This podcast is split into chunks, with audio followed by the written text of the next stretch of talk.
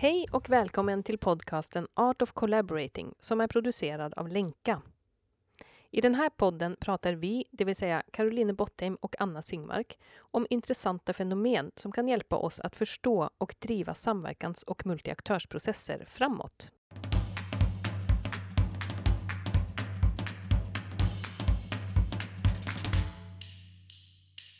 Så, idag ska vi prata om check-in.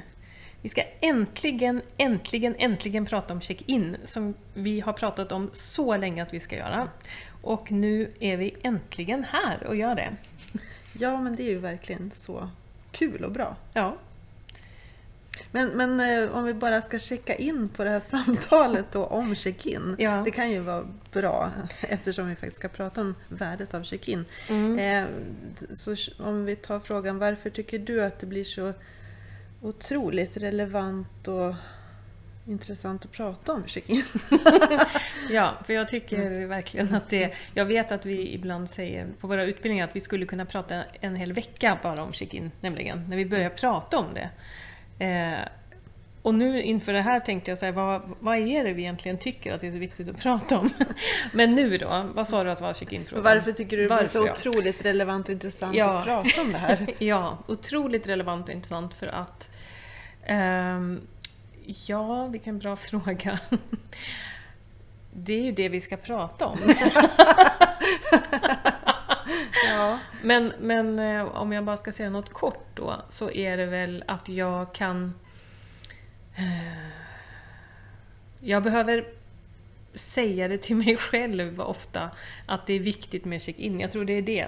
Mm. Därför tycker jag det är relevant att prata om det, för att det, är, det finns en tendens även hos, hos många andra, men även hos mig, som gör det här väldigt mycket. Och har, jag, jag tror ju verkligen på det, men ändå har jag ibland en tendens att jag inte vill checka in. så därför så eh, vill jag också övertyga mig själv lite extra kanske idag. ja. Mm. Så var, varför tycker du att det är så... In, eller tycker du att det är så intressant och Ändrade nu relevant? check-in-frågan? Ja, du får, fråga, Ja. du får fråga dig själv, höll jag på att säga. Eh, ja, men, ja, men vi har ju genom åren, som du sa, verkligen tänkt att vi ska spela in ett sånt här avsnitt. Och det, det är väl, det finns ett skäl till det, att det kan skapa så, så stort värde att checka in. Och att vi också, tänker jag, har erfarenhet av att det faktiskt skapar ett stort värde. Eh, sen är det liksom Eftersom det är en ganska liten grej att göra i kombination med det stora värdet som det skapar så det är liksom något intressant i det där. Att det är en ganska liten grej och vi kommer komma in på det. Men sen kan det ändå få ganska stora effekter. Mm. Mm.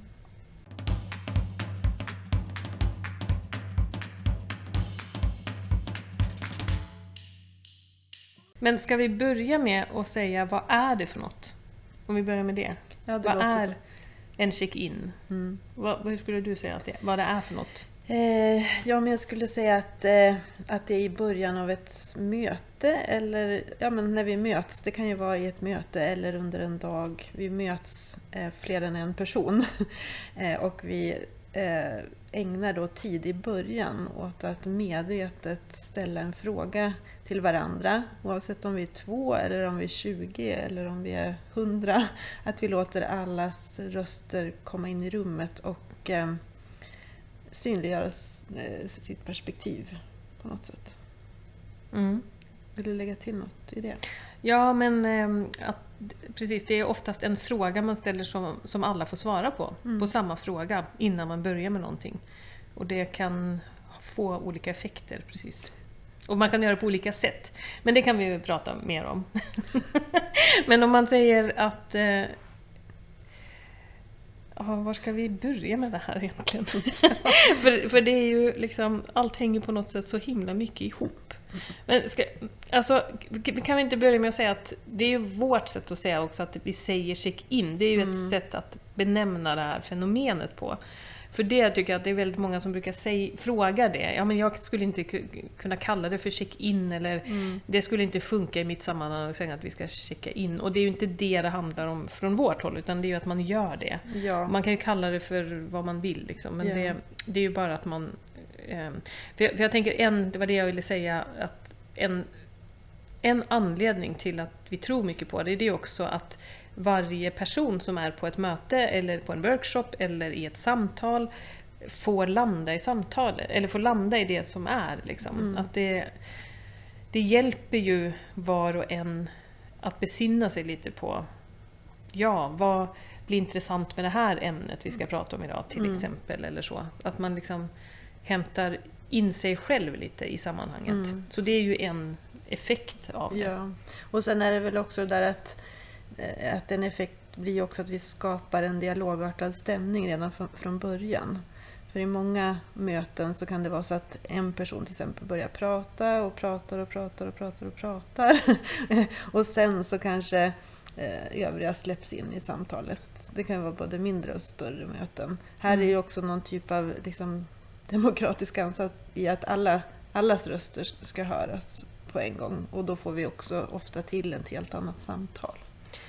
Ja, det var en jättebra eh, poäng, tänker jag. För, att om man, för det är väl det som är risken om man inte checkar in, att det blir liksom den som säger något först då, eller den som har första liksom, Mm. temat, eller den som håller i mötet. Eller, alltså det blir liksom att den sätter tonen och färgen på mötet och de andra får liksom ingen chans att, att vara med på det. Nej. Så i den bästa av världar, om man gör en check-in där alla får säga någonting och komma in med sitt perspektiv på någonting, så har, ja, men då har alla bidragit till att skapa grunden för det Mm. man ska göra tillsammans. Mm. Och det är ju en jättestor skillnad. Mm.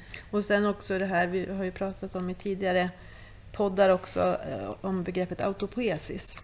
Att vi alla eh, går runt med våra egna referensramar och, och våra egna liksom, världar eh, inom oss själva. Att check-inen är också ett sätt att komma ut ur sin egen bubbla.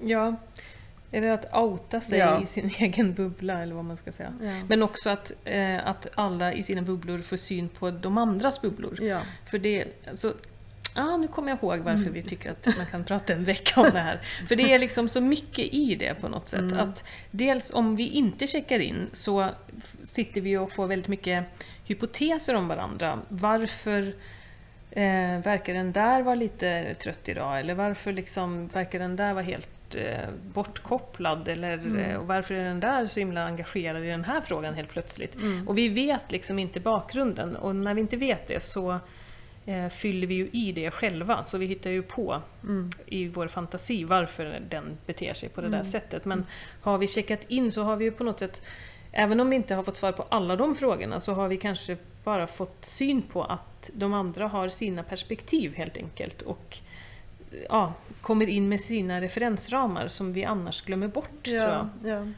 Och sen tänker jag att, att det finns lite olika nivåer på värdet av att göra en check-in. Dels är det ett värde för varje individ att få höras i sitt perspektiv. Mm. Eh, Men sen är det också, ja men vi pratar ju samverkan och vi pratar hur vi kan hantera ofta komplexa frågor. Då blir det också så viktigt att tidigt i ett möte att olika perspektiv verkligen får plats och att vi liksom, eh, så mycket som möjligt skapar utrymme för att alla, allas perspektiv ska få mötas. Så Mm. att det är också, det är liksom, värdet ligger väl på olika nivåer Mm. eh, någonstans. Jag tänker också att just det där med att man, om vi inte checkar in, Mm. så underlättar vi för att alla sitter och har liksom någon form av gravitationspunkten i sig själva, eller vad man ska Mm. säga. Så allt som görs och sägs snurrar liksom runt om. Mm. Men om vi, om vi lägger grunden för mötet genom att alla får komma in och säga, och vi lyssnar på varandra dessutom, för det är ju det som vi tvingar fram då också. Mm. Då lägger vi den här gravitationspunkten i mitten mellan oss på Ja. något sätt. Och då... Ja, jag tror att det händer någonting då med hur vi säger nästa sak. Alltså vi, vi tar hänsyn till att just det, de andra kommer ju med sina referensramar. Mm. Då, då, gör jag, då anpassar jag lite det jag säger utifrån det. Mycket mer än om jag inte hade hört dem. Ja. Eller inte lagt märke till dem. För det är också inte säkert att jag ens lägger märke till de här andra personerna som Nej. sitter där. För att jag är så upptagen av mig själv och mitt eget perspektiv och hur Just jag det. ser på den här frågan och sådär. Så det gynnar också egentligen det här liksom lyssnandet och perspektivtagandet. eh, under hela mötet. Ja, jag tänker det. Att, Mm. det kanske, att man liksom tonar ner sig själv lite Mm. i, sin egen, i sitt eget huvud på något sätt. Ja. Och sen just det här, jag menar att det händer någonting i en själv. Eh, vi pratade om det innan, liksom att Mm. eh, ibland så är man ganska, man vet själv lite grann vad man kommer in med kopplat till ett möte, men ibland får man ju också höra sig själv säga någonting, vilket också bara blir någon typ av synliggörande. Jaha, tänker jag på det här just nu? Det är inte alltid att alla tankar är klara Mm. liksom, när man kommer in på ett möte eller när man kommer in i en dag. Mm. Och sen händer det oftast någonting hos mottagaren då som man förstår varandra bättre för att man får höra Mm. eh, hur, hur läget är för den andra eller vad den andra kommer in med Mm. för tankar. Och så händer det någonting i den me- mellanmänskliga, att vi skapar ökad förståelse för varandra. Mm. Så det är ju, ja, det är ganska mycket som händer av en liten sak. Mm. Men, men det du säger nu tycker jag också är jätteviktigt för att det är inte alltid att vi tar om hand heller det där som du pratar om nu. Alltså att vara uppmärksam på att vi lyssnar på varandra och att vi faktiskt eh, vad ska man säga, tonar in oss då på varandra. Det är inte alltid att det händer. Och då tror jag att det, det är ju några som säger att de, ty, de tycker inte om check-in eller det, de har gjort det och det blev ingen bra och sådär. Och, Eh, vi ska ju prata om det sen, vad kan man tänka på när man gör det? Men, men oavsett så tror jag att just det där efterspelet är också lika viktigt. Ja. Alltså att man, man på något sätt, eh, vad ska man säga, eh, ja men lyssnar på riktigt då eller liksom tar det som kommer upp också som nästa utgångspunkt för hur vi går vidare. Precis. Så om vi inte gör det, om, Mm. om vi liksom bara gör det för syns skull, en incheckning, Mm. då, då kan man ju uppleva det, att det blir dåligt. Ja, Så det är ju ganska viktigt att tänka att en, en check-in sker ju aldrig liksom i ett kontextlöst sammanhang. Det är ju liksom alltid massa runt omkring som påverkar Ja. hur det blir. Liksom. och det är väl där som vi brukar trycka på det här att verkligen fundera på frågan. Vad är det för fråga som skapar mening just nu, här och nu, liksom kopplat till Mm. det här sammanhanget och vad är det för form som kan gynna en bra check-in. Jag tror också den där när man ofta har den här lite sämre erfarenheten kan det ju ibland vara att det kommer en fråga som Antingen har man haft frågan varenda dag och checkat in på samma fråga eller man, det är en fråga eller en check-in som inte känns så lämpad för situationen. Ehm, det finns ju liksom lite olika sådana erfarenheter också av att man, då har man inte liksom på samma sätt sett värdet med det hela.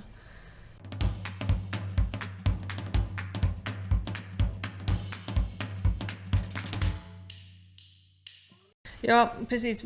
För det är ju det vi, vi brukar trycka mest på egentligen, eh, att fundera på fråga och form. Mm. Men hur kan man bli bra på att ställa frågor då? Vilken bra fråga. Ehm, ja, men, dels kan man väl... Det, man kan ju intressera sig förstås för olika typer av frågor. Ehm, det finns ju frågor som till exempel lyfter in det personliga. Eh, om man ställer frågan vad är viktigt att veta om dig just nu eller hur känns det för dig idag? Så är det klart att man lockar fram någonting. Eller frågor som kanske mer handlar om att locka fram kontext. Eh, vad kommer ni in med för kunskaper kring den här frågan idag? Eller vad har du för tankar kring det här uppdraget? Eh, eller vad tar du med dig in för erfarenheter kring den här frågeställningen? Kan ju vara liksom mer mm, kontext eh, lo- framlockande frågor eller man ska säga. Så att intressera sig för nyanser i frågor kan ju vara intressant. Vad var nu din fråga egentligen? Hur man blir, hur man, Man blir bra. Ja, men, ja, hur man hittar bra check-in-frågor Ja. egentligen.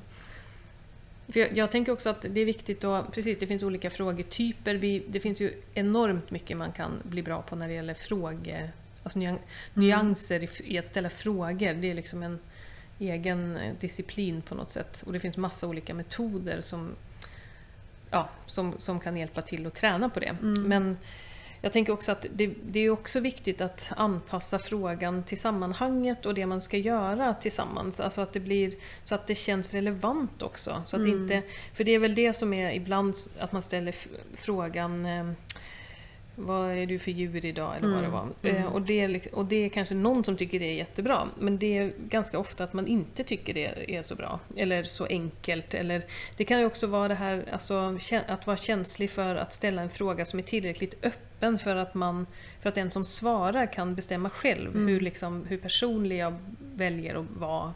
Alltså att, att man liksom kan hantera frågan på lite olika sätt också. Ja, så det handlar ju lite grann om att tänka till innan. Vilken fråga skulle passa nu? Ehm, och, och så sen också fundera kanske efteråt. Vad fick den här frågan för effekt? Vad är Det Ja. enda man kan göra egentligen att träna och se vad får, vad får den här frågan för effekt? Eller vad fick den här frågan för effekt i det här sammanhanget? Ja, precis. eller testa ja. Mm. ja. För, för det vet man ju aldrig hur bra man än är på att Nej. ställa frågor. Så Nej. kan det ju alltid bli liksom i citationstecken fel fråga. Mm. Men, och där tycker jag också att det, om man då har en rutin att göra en check-in, då kan man faktiskt prata om det. Om någon då säger den här frågan känns inte riktigt relevant, så kan man säga så här, är det någon som har en, en bra check-in-fråga då, Mm. som ni känner för just nu? Eller, liksom, eller eh, så finns det den här andra metoden att säga att eh, alla får svara på vilken check-in-fråga de vill svara på. Eller, alltså, så kan man också göra att eh, här är check-in-frågan, om du vill svara på en annan fråga så gör du det. Mm. Så att man har någon form av valmöjlighet i det också, Mm. tror jag är bra. Och, eh, sen kan man ju alltid fråga efteråt, vad tyckte ni om den här frågan? Ja. Var den relevant eller inte? Liksom? ja. Eh, för det är väl... Och sen brukar vi ju också nämna det här att man kan ju ställa vad-orienterade frågor som handlar om själva ja, men sakfrågan som man ska diskutera. Men man kan ju också ställa liksom, hur-frågor. Hur kan vi få till ett riktigt bra möte idag? Eller vad tänker ni? Vad tänker du blir viktigt för att få till en riktigt bra process idag? Eller hur får vi till en energirik eftermiddag? Alltså, så det finns ju också det här med vadet och huret som man Mm. kan fundera på. Mm. Precis. Så det som är en otrolig fördel med check-in är ju faktiskt att den bjuder in de som är med till ett samskapande från början. Så att man, precis som du sa nu, om man ställer sådana frågor, vad tycker du blir viktigt att vi pratar om idag? Eller vad tycker du blir, hur tycker du att vi ska göra det här på ett bra sätt? Då, då blir ju alla liksom, får ju fundera på det. Eh, och frågor är ju alltid så bra för de får oss ju alltid att bli aktiva, att fundera på saker Ja. och ting. Så det kan vi liksom inte riktigt motstå. Så det är ju också väldigt... Eh, det är så... Alltså det är så intressant för att vi har ju varit med om det så ofta tycker jag. Eh, och det har i och för sig blivit bättre tycker jag. Att våra uppdrag, när vi har fått uppdrag, Mm. att förr i tiden tycker jag det var väldigt mycket så att då var det så att man skulle liksom, det var väldigt svårt att få en uppdragsgivare att vara med på att vi skulle checka in innan de börjar ha sina presentationer. Och sen, för det var ofta så här, nej men först har vi en inledning och sen är det en presentation och sen får de som är där prata lite med Mm. varandra. Men liksom, det är så otroligt värdefullt att även för en som ska föreläsa om någonting få höra vad de som ska lyssna, vad de har för frågor, varför de är där, varför Ja. de liksom är intresserade av det här ämnet. Det blir ju liksom en helt Ja. annan koppling Det är, så, mellan. det är ju så mycket lättare om man håller ett möte eller om man håller en presentation eller vad det nu är att öka relevansen i, i det man säger för att man faktiskt kan knyta an till Mm. det som grupperingen då har kommit upp med. För Mm. annars står man ju bara där med sin egen världsbild och, och, Mm. och pratar. Ja, Så det, det, jag känner jag tror vi båda två kanske känner för det, att det är väldigt svårt att till exempel hålla en föreläsning utan att bjuda in gruppen. ja, det otroligt mycket svårare. Det behöver bara vara en eller två som säger någonting, så är det så mycket enklare. Det är Ja. liksom att, för det blir ju en känsla av att det är ett vi. Det är liksom inte jag och dem. Eller, alltså, Mm. Det blir en helt annan eh, ja, Mm. gemensamhetskänsla på Mm, något sätt mm. från början. Mm. Och det gynnar ju otroligt mycket, tänker jag, allt det där som man pratar mycket om med psykologisk trygghet och eh, liksom tillits, tillit i en grupp och att våga säga saker. För det är också det, all, när alla checkar in, alla får säga någonting. Mm. Eh, det gör att det blir mycket lättare att säga något sen också. Ja. Så att, Och också det här, och det kanske vi var inne på, men det här med att man sätter igång ett frågande mönster. För det har man ju också sett liksom i forskning att högpresterande grupper och kollektiv intelligens gynnas av att vi ställer mycket frågor till varandra. Och börjar man då mötet med att ställa frågor är det ju mycket lättare att vi fortsätter att ställa frågor. Mm. Så att, eh, Mm, många värden med detta. ja.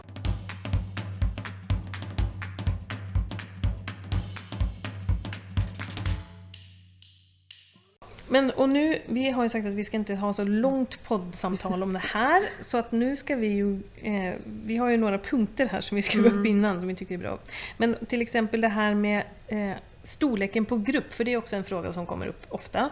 Eh, hur, liksom, ja men när ska man göra check-in? Eh, Är det viktigt när man har en, kanske också en bara en liten grupp som möts hela tiden? Då kanske man inte behöver ha en check-in. Mm. Eh, eh, och även då frågan om storgrupp. Men om vi börjar med den här lilla gruppen då. Ja.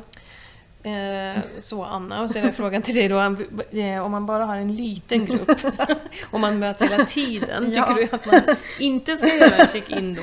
Ja, ja. Inte för att jag inte vet vad du kommer svara på det Nej, här. jag tror du vet. Nej, jag känner ju, eller nu med den här erfarenheten, vi checkar ju in i stort sett varje dag och, och ibland kring olika teman också. Så har det ju för mig blivit så att jag tycker det är lite jag, jag tycker det skapar så stort värde så jag tycker det är väldigt eh, svårt att vara utan check-in. Eh, så, eh, liksom, även två personer som möts kommer liksom in med olika eh, ja, men situationer som har hänt eller tankar kring dagen eller tankar kring vad som ska hända. Så att vi liksom, oavsett storlek på grupp så, så skapar det väldigt stort värde att utbyta de här tankarna som en start. Eh, så att jag skulle säga, oavsett om man är två eller om man är tio så skapar, skapar det väldigt stort värde. Sen är ju själva hur man gör det förstås en intressant fråga. Ja, vad tänker du då? Nej men just det där till exempel men är man då tio, vi är ju två till exempel, så det är ganska lätt för oss att ställa en fråga till varandra. Mm. Ofta brukar vi också säga vilken fråga ska vi ta i, idag? Ehm, och sen så ställer vi den frågan till varandra och lyssnar på varandra. Ehm, men, men sen i en grupp om tio så kan det ju handla om, jaha, har vi en, en timmes möte eller har vi två timmar? Eller hur lång ska den här check-inen vara? Ska, ska vi prata två och två först? Vilket vi ofta blir väldigt gynnsamt. För att man får liksom komma in i rummet på ett annat sätt och sen lyfta upp. Eh, Så det finns ju olika former också för den eh, Mm. medelstora gruppen. Mm.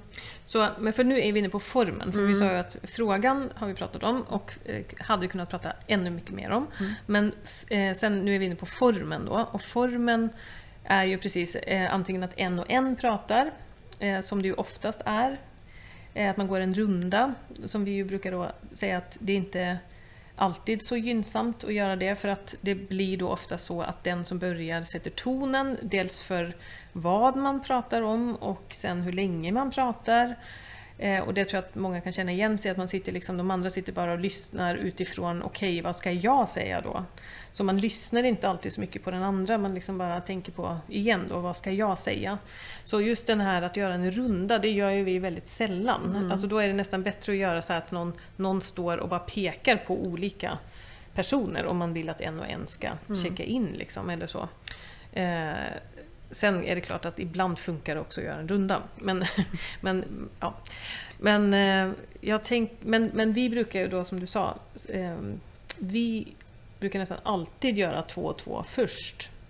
Och det är ju också för att då, då måste man lyssna. När man står och pratar med en annan människa så måste man ju lyssna på den. Mm. Eller man gör det mycket enklare helt enkelt. För jag, då behöver inte jag tänka så mycket på vad jag ska säga. Det, är inte lika, det blir inte lika ja, påtagligt på Nej. något sätt. Man undviker väl också när liksom, det kan ju bli lite prestigefullt nästan i en större gruppering Mm. när var en liksom ska... Mm, alla tittar och Ja, lyssnar ja. samtidigt. Mm. Eh, ja, så därför så tycker vi att 2 och 2, eh, och det man uppnår med 2 och 2, det är ju att som sagt alla får säga någonting och alla får lyssna på en annan. Eh, man kan också checka in 3 och 3, då får man lyssna på två andra. Mm. Men, men sen är det ju det här att fånga upp det då, om man ska liksom, alla då ska berätta igen för helgrupp. Och det kan man ju liksom göra på olika sätt och det behöver man inte alltid. Har man en grupp med 100 personer så behöver man inte fånga upp alla för det skulle ta jättelång tid. Mm. Men då kanske man kan fånga upp tre, fyra par Mm. och fråga vad de pratade om och sen fråga, är det någon mer som vill säga något? Ja. Och den frågan är väl ett bra tips egentligen.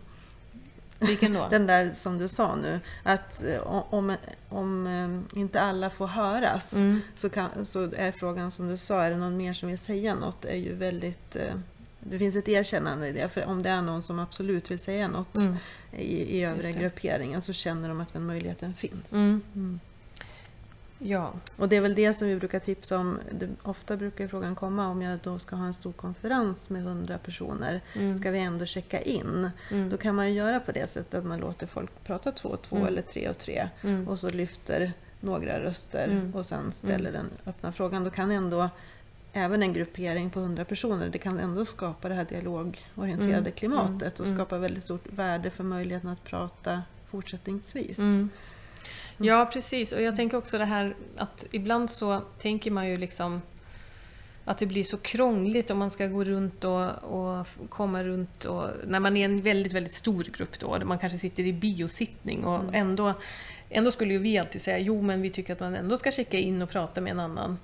Eh, och då det, det bästa från vårt perspektiv, nu Mm. i alla fall tycker jag, det är väl att gå runt med en mick och faktiskt få någon att säga någonting. Mm. För det är också sådär ibland att man då vill, vill att man ska lämna in det digitalt eller sådär. Mm. Och det blir ju, det kan man också göra, men jag, för jag tycker personligen bara att det blir enklare om man hör en röst. Ja. Alltså på något sätt, Men det man missar om man till exempel slänger upp allt på Menti och inte låter någon säga något, det är väl att man då missar den här dialog, dialogartade stämningen som man också kan uppnå. Ja. Om man vill få till en utvecklingsorienterad Mm. dialog, man vill att människor ska prata, om man vill komma framåt i en intressant frågeställning eller viktig, Mm. så, så ofta vill man ju få till en dialogartad stämning, Mm. men kanske tänker inte alltid på, jaha, kommer den här Menti-grejen att bidra till det eller inte? Mm. och varför bidrar inte den till det tycker du?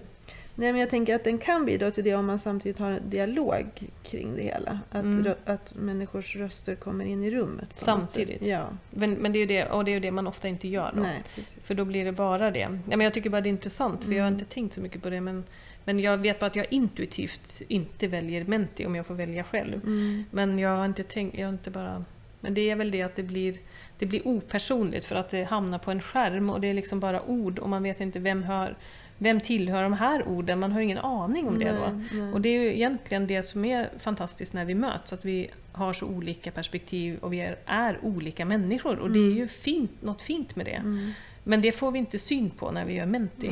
Det, då får vi bara syn på något väldigt abstrakt. Liksom. Ja. Så det är ju lite intressant. Och, och genom att människor till exempel i två och två får prata med varandra så skapas ju också relation. Det kan ju vara så att man helt Mm. plötsligt får syn på en ny människa som man sen äter lunch med. Alltså, Mm. det skapas ju någonting i, den, i det samtalet. Mm.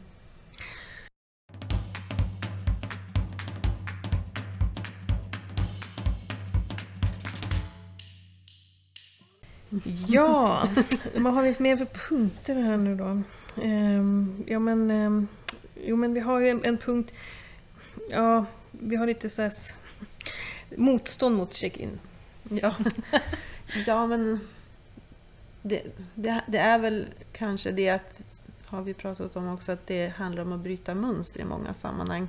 Eh, Idag kan det ju vara så ibland att möten går till på ett visst sätt, att man kanske antingen kör den här rundan eller så sitter någon och presenterar en massa saker. Att medvetet då väldigt tidigt i ett möte eh, checka in allihopa bryter ju lite grann mot ett befintligt mönster. Ja, det här är verkligen jätteintressant, för det pratade vi om i morse. Det här att, att jag sa att jag kan också känna så ibland. Mm. Om jag är i sammanhang där, det, där jag har en känsla av att de här som är här, de förväntar sig verkligen inte att, jag ska, att vi ska göra en check-in här nu.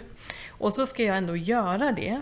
Och att jag då kan känna den där liksom dragningskraften att inte göra det. Alltså att jag, eller att jag kanske förkortar den lite, eller jag gör den lite, lite mer nedtonad eller sådär. mm. Och det tror jag att jättemånga kan känna igen, att man liksom kan vara i samman... Eller det är ju många som säger det på utbildningar också, att man, nej men i den där gruppen ska vi, skulle jag aldrig kunna checka in med. Liksom. Mm. Och då tror ju vi, eller vi vet ju, att det brukar bli väldigt bra när man gör det. Ja. Men det är som att om man är lite känslig för vad, vad, vad är det här för grupp, hur, som ju väldigt många är som jobbar med sådana här saker, då kan det påverka Mm, jättestarkt. mm. Och då, liksom, då gäller det ju att på något sätt ha på sig någon form av så här check-in-rustning, eller man ska säga.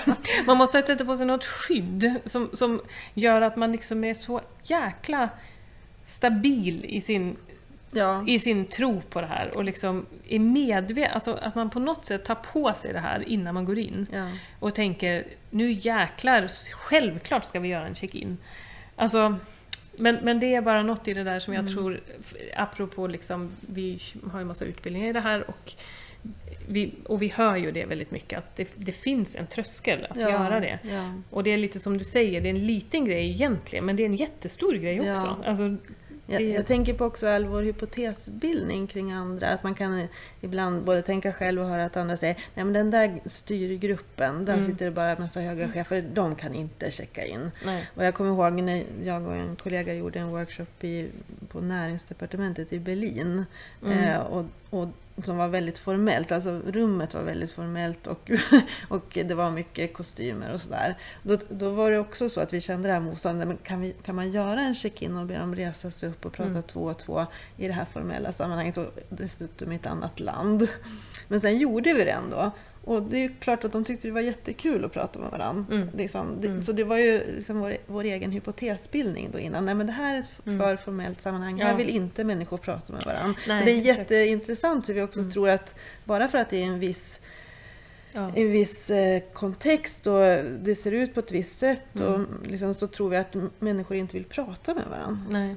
Alltså, Men, men det där måste ju vara på något sätt kopplat till, tror jag, också det här att vi vill tillhöra. ja. Alltså vi kommer in i en grupp och så vill vi känna av, ja men hur ska man bete sig i den här gruppen? Jaha, här ska man bara sätta sig ner och vara tyst Mm. och, och allvarlig och liksom så här.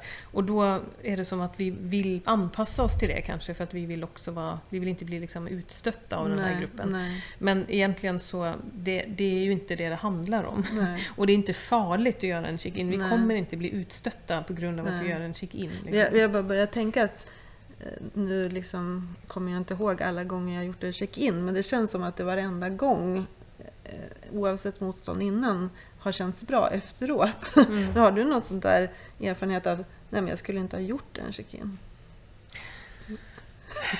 Jag har, jag har ju en erfarenhet av att jag gjorde det en gång och där deltagarna vägrade att ställa sig upp. Men de gjorde ändå lite check-in och de, men de vägrade sig att ställa sig upp. Men om jag, även när jag tänker på det i efterhand så skulle jag nog inte inte ha gjort det. För att det synliggjorde ju också någonting i den här gruppen, att det blev den reaktionen. Och egentligen är ju det också så intressant. Så om det blir så då att man är i den här styrgruppen och tänk om man har lite rätt hypotes och det är liksom, och det blir bara så här, man orkar inte resa, eller man gör ingenting och så här. Då kan man faktiskt prata om det. Då kan man säga så här, "Åh, ja okej, nu hade jag ett förslag och en tanke med det här och det var det här. Och det verkar som att ni inte är med på det, eller kan ni berätta varför ni inte vill göra det? Och då kanske någon säger, ja men det har vi inte tid med. Och då kan man säga, ja, jag tror att vi kommer kanske använda vår tid mycket bättre om vi checkar in först, för då kommer vi ha ett bättre samtal och veta bättre vad vi vill prata om, vi kommer fånga in liksom alla perspektiv. Eh, det var min tanke. Och, Alltså, så det är ju också att Ja, det, det, egentligen så skap, sätter vi igång relevanta samtal oavsett hur reaktionen blir, tror jag. Mm. Men, men jag tror att vi fortfarande måste ha på oss den där eh, skyddsutrustningen som, som bara, där vi själva är väldigt självklara i varför vi gör det. Så att vi behöver tänka igenom det kanske innan och för att bara liksom vara medvetna om att jag, jag har en väldigt eh, specifik avsikt med det här. Ja. Liksom. Det är inte bara för att vara trevlig eller för att göra något kul. Liksom. Är det inte så att den där skyddsutrustningen växer på oss för varje gång vi gör det? Nej, jag, jag tänker bara så här, nej, men jag tänker bara så att, att när man har gjort det ett antal gånger Mm. så blir ju ändå trös- tröskeln lite mindre och man känner sig ändå säkrare att, i att jag, jag vet att det här skapar värde och eh, jag vågar göra det och jag liksom, när jag introducerar det så, så kan jag ändå säga nej men nu gör vi en check-in. Alltså det, Mm. Om man har en viss, man övar lite på det så, så, så kan den där skyddsutrustningen växa. Ja, kanske. kanske. Men jag, eftersom jag själv då eh, kan märka att jag liksom kan bli eh, ifrågasättande mot mig själv fortfarande efter så Mm, många år mm. i det här så vet jag inte riktigt om jag har lyckats. Det, det är därför jag kanske säger det med skydds... Jag kanske måste göra en egen skyddsutrustning. Ja. Jag tänker också på det här, eh, hur kommer man då igång om man säger så här, ja, men jag har liksom aldrig processlett möten och, Mm. och en check-in. Då har ju det är en del som säger det, så här, jag skulle vilja göra en check-in Mm. på nästa möte, jag vet inte om jag kommer göra det. Mm. Vad har du för tips till den Då personen? jag bara, gör det! Just do it! Det är liksom... Mm. Men ja, för då kommer vi till den här, vad händer om vi inte checkar in? För jag tror att det kan vi då tänka på. Okej, om jag inte gör det, då kommer allt vara som det var innan. Det kommer inte bli en... Det kommer vara någon som kanske dominerar samtalet. Vi kommer inte ha riktigt koll på var alla befinner sig. Vi vet inte om samtalen är relevanta som vi har. Vi vet typ ingenting. Så att då... Om man tänker på det som händer när vi inte gör det, då, då främjar vi inte liksom vår kollektiva intelligens eller vad man vill kalla det för. Det, Mm. det är liksom bara... ehm, ja, vi, vi går miste om någonting men vi vet inte ens vad. Ja. Så att egentligen så är det ju bara gör det liksom. Ja. Och det är väl... ehm, Och sen också, mm, man behöver som sagt inte kalla det för check-in. Man kan ju introducera en fråga bara. Eh, så att man behöver inte använda det ordet. Alltså. Nej.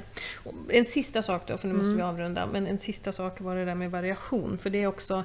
För jag, jag vet också att det finns många som säger att ja, men vi gör check-in varje gång på våra enhetsmöten men, men det är alltid samma fråga och då blir det liksom lite tråkigt efter ett tag. Och det tänker vi då är jätteviktigt att variera frågan. Det är väl därför att du och jag när vi checkar in behöver också prata om det. För, för vi går ju alltid in i mönster. Så att om vi har en fråga så är det väldigt lätt att falla in i samma fråga igen och igen och igen.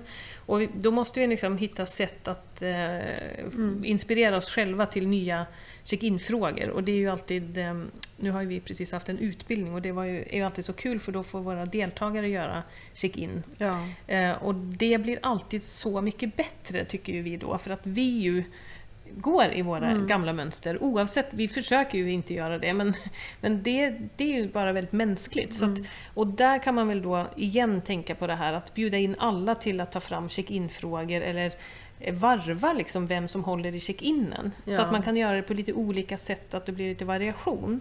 För då, då kommer man bort från där, den där rutinkänslan. Precis. Aj, aj, aj. Ja. Ja. men det var ju jätte... Men eh, om- frågan är, nu har det gått lite tid, Mm. ska vi också checka ut på, i en podd om check-in? Kanske? Ja, vi ska också säga att vi kommer göra en podd om check-ut och time-out. Så att ehm, det tycker jag. Ja. Mm. Ehm, vad ska vi ta för check-ut-fråga då?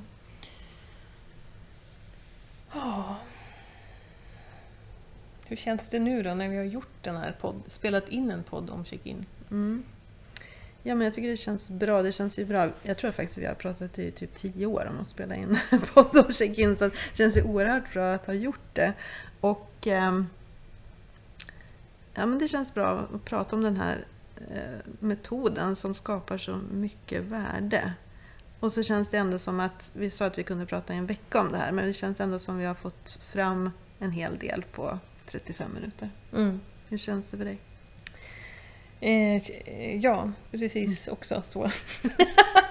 Det känns som att vi har kommit igenom... Jag blev ändå lite mm, engagerad nu när vi pratade om det igen. Jag, jag kände ju inledningsvis att ja, just det, vad skulle vi prata om egentligen? Men det är ju verkligen, så fort man kommer in i det så kommer man ju på det. Mm. Så att, eh, ja, jag känner också att det är kul. Hoppas det blev eh, intressant för de som lyssnar också.